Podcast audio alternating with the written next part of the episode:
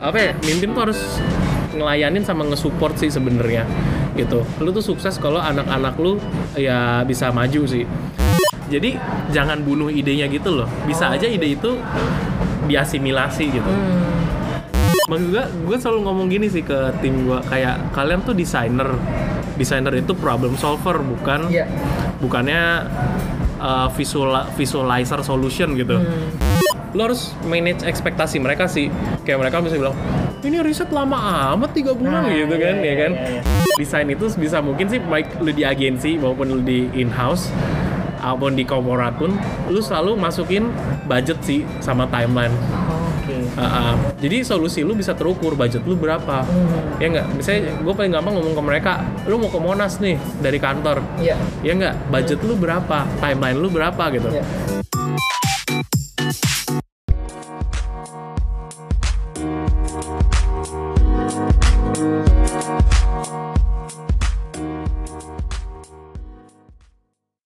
Anggap mereka benar-benar kayak temen sih jangan kayak bos banget harus ngelayanin lah jadi Iya. Harus bisa mendengar lah ya. mendengar ngelayanin Iya. Terus eh, kemudian dari situ transisi eh, kita pengen dengerin kayak cerita lu kan eh, pas awal masuk kan nggak langsung jadi head UX kan atau dari leader Oh, da- dari kan? awal, iya, iya. Ah. Nah. nah itu gimana transisi lu dari dari tim UX designer ke lead terus kemudian ke head UX kayak gitu Eh, apalagi dengan background perusahaan sekarang lu beda-beda Iya. kan produk ke agency produk lagi produk lagi semuanya background beda-beda. Nah ini transisi lu kayak gimana? Ada shock culture atau atau apa gitu sebenarnya? kalau dari gue sih kan dulu kudu kayak sebelum kudu kan gue BlackBerry berarti company Ya. big company terus uh, startup agency Ah. big company lagi gitu kan Ah, iya. nah kalau dari gue sih dulu sebenarnya jadi lead di kudu itu gara-gara gue masuk pertama doang sih Oke. Iya, nah, nah waktu gue pertama jadi lead juga sebenarnya banyak salahnya banget den gue, Ah. serius deh, karena nggak ada yang bimbing. Nah itu dia. Nah, terus dulu tuh kayak tahun 2016 ya, 2015 itu kayak buku tentang manajerial tuh nggak ada yang spesifik ke UX gitu gitu loh. Iya, iya. Jadi skill manajerial gue kurang, terus kayak yang gue punya dulu cuma hard skill doang Oh. hard skill di UX gitu loh. Hmm. Ini gimana, ini gimana, UI gimana gitu. Tapi ilmu manajerial itu yang sebenarnya penting sebagai lu sebagai lead, head, VP apa pun kan lebih ke manajerial sama strategik kan. Itu yang sebenarnya gue nggak nggak nggak nggak dapet sih dulu dan nggak ada yang bisa bimbing juga karena di kudo rata-rata masih muda kan. Iya. Jadi belajar sendiri. Nah kalau mau dari gue sih gitu. Jadi di kudu tuh sebenarnya gue banyak gagalnya sih sebagai pemimpin. Kayak egonya masih gede. Terus kayak misalnya kayak masih mau maunya juga gitu. Gitu. Kalau misalnya sekarang sih gue lihat lebih kepada apa ya mimpin tuh harus ngelayanin sama nge-support sih sebenarnya gitu. Lu tuh sukses kalau anak-anak lu ya bisa maju sih. Kalau saran gue kalau yang mau jadi lead atau head mulailah sering-sering berempati sama timnya sih. Kalau lu misalnya masih terlalu eh, bilang desain gue begini desain gue begini gitu. Tanpa lu dengerin orang lain walaupun tuh orang misalnya customer service apa apa nah itu mula- mungkin dia lebih cocok jadi spesialis apa freelance gitu.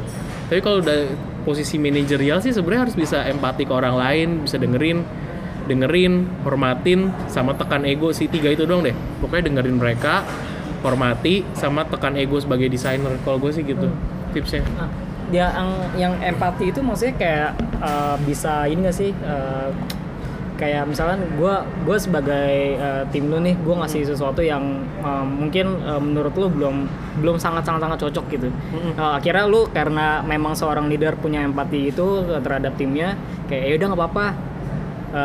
Nggak apa-apa kayak di lebih lebih banyak maklumnya gitu terus akhirnya eh, lu yang rombak atau empatinya tuh maksudnya diterjemahin tuh kayak gimana kalau misalkan Empatinya tuh gitu? maksudnya kayak gini sih, misalnya dia punya ide nih, Hmm. ide sekonyol apa pun sebenarnya tergantung perspektifnya sih. Iya. Kalau Ah. dari gua, misalnya nih di perusahaan sekarang, ada ide nih yang konyol gitu ya, atau gua nggak setuju banget sama Hmm. Iya. ide ini, atau gue setuju banget pun, Hmm. gue tuh suruh kayak ya udah kita bikin A/B testing aja. Oke.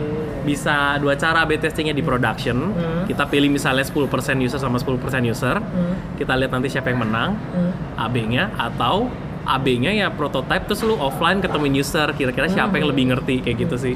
Jadi jangan bunuh idenya gitu loh. Bisa Oh, aja ide itu diasimilasi gitu. Hmm.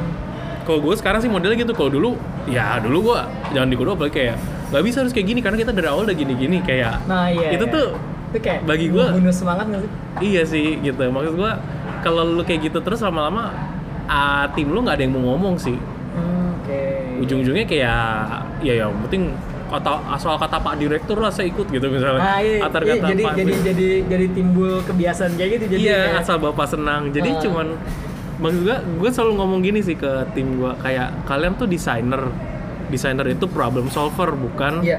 bukannya uh, visual visualizer solution gitu Hmm. bukan bikin visualisasi Iya, iya. solusi tapi emang problem solver gitu kalau dari gue sih Hmm. gitu Oh, terus eh, lu sebagai head UX di sekarang eh, scope scope kerja itu apa sih kayak sebagai head UX itu? Waduh, scope kerja sebenarnya gue banyak sih dan mestinya nggak gini sih. Mestinya kalau udah head apa lead itu makin lu tinggi, makin lama lu harus ke manajerial sama strategik sih. Hmm. Tapi kalau gue di sini, Hmm. gue masih mentoring satu. Dua itu gue harus bikin standar baru yang lebih baik. Standarisasi apa pun Oke. dari dokumentasi desain, dari cara ngerjain, dari cara research, dari planning sampai kasih reporting. Terus manage anak UX design sama research nih gue. Jadi gue di jadi gue tuh uh, scope-nya itu research sama UX researcher sama UX designer Hmm. 10 orang. Terus ya lu harus lihat juga mereka dari project sama personal growth. Oh. Iya, jadi kalau di gua gitu misalnya nih eh, Denny sekarang lagi ngerjain contohnya ya. Iya. Denny ngerjain pulsa. PM-nya Dadi. Iya. Iya enggak? Iya enggak? Tapi kemarin Denny tuh lagi ngerjain misalnya tiket pesawat. Iya. PM-nya Thomas Budiman. Iya enggak? Iya. Terus tiba-tiba tiket pesawat bug. Iya. Bug. Desainnya kurang. Nah, Iya enggak? Tapi kan Denny sekarang di timeline-nya Dadi kan? Iya, Karena ngerjain pulsa Iya. kan. Nah, dulu tuh desainernya pasti begadang tuh ngerjain dua-duanya. Oh, ngejar, ngejar timeline dua, Dua-dua PM itu. Ah. Nah, kalau sekarang gue bilang metodenya gini, bisa ditiru ya kawan-kawan. Metodenya kalau dari gua eh, si Dadi sama Ah. Thomas sebagai Ah. PM-nya pulsa sama PM-nya pesawat tuh mesti ngomong dulu. Denny kan lagi di tengah PM-nya Dadi tuh. Oh, Mau oke. nggak Dadi ngasih waktunya buat Thomas? Jadi yang yang yang debat itu benar dua PM itu. PM-nya. Kalau PM-nya dua-duanya masih ego, Ah. akhirnya nggak itu, baru nanya ke gua. Oh. Gue kasih ke siapa? Jadi resource tuh semua dipegang sama head UX-nya sih. Jadi dua PM itu nggak lari nggak lari ke lu dulu gitu. Nggak lari ke anaknya bahkan. Kayak Oh. tiba-tiba, Den, ini rusak nih Den, gantilah dua jam paling kelar gitu. Nggak, Nah, nggak iya, gitu, iya. nggak Oh, gitu. nggak. Kayak sih kayak gitu. Karena lu kan harus tahu dulu rusaknya kenapa, apa bener ini Hmm. rusak, apakah apakah solusi dari PM-nya tuh ngejawab kayak gitu. Kalau Iya. gua dari gue sih gitu. Jadi dari sini lu bisa jagain project anak UX-nya. Jadi mereka pokoknya kalau gue menghindari lembur lah, lembur sama dengan sakit lah pokoknya. Sakit Iya. tuh udah berapi sih. Ya malah berantakan semua jadi timelinenya. Iya. Terus eh, kayak tadi lu bilang ada nyinggung masalah tentang ego kan, Hmm. ya, pas lu awal-awal eh, jadi head gitu. Terus eh, gimana sih kayak lu mengesampingkan ego lu gitu daripada eh, hasil diskusinya itu? Karena kan lu setiap ada discuss gitu, misalkan eh, menurut lu kurang oke nih gitu, Hmm. si ah tim gua ternyata eh, masih masih belum kurang oke, jadi gua yang ya solusi dari gua akhirnya yang turun gitu. Nah itu kan kadang ego itu kan bermain kan di situ. Nah Oh. itu lu nyampingin ego terus mikirin kayak uh, kemajuan tim lu itu kayak gimana? Kalau dari gue biasanya kalau nyampe mereka mentok, ya gue kadang kadang sih kayak kadang tuh 70% sih. Gue nggak ngasih solusi gue sih. Oke. Tapi kalau dia udah nyampe mentok udah mau nangis gitu. Misalnya, ya gue bilang kalau dari gue misalnya kayak gini-gini gitu. Kalian setuju nggak gitu? Kalau mereka udah nggak ada setuju ya cobain. Tapi sebisa mungkin sih gue solusi dari mereka sih karena kan harus ada ownershipnya juga harus ada Iya. kepemilikannya. Terus buat nyem- nyampingin ego itu tiap rapat itu satu sih lo harus tarik napas dalam-dalam ya.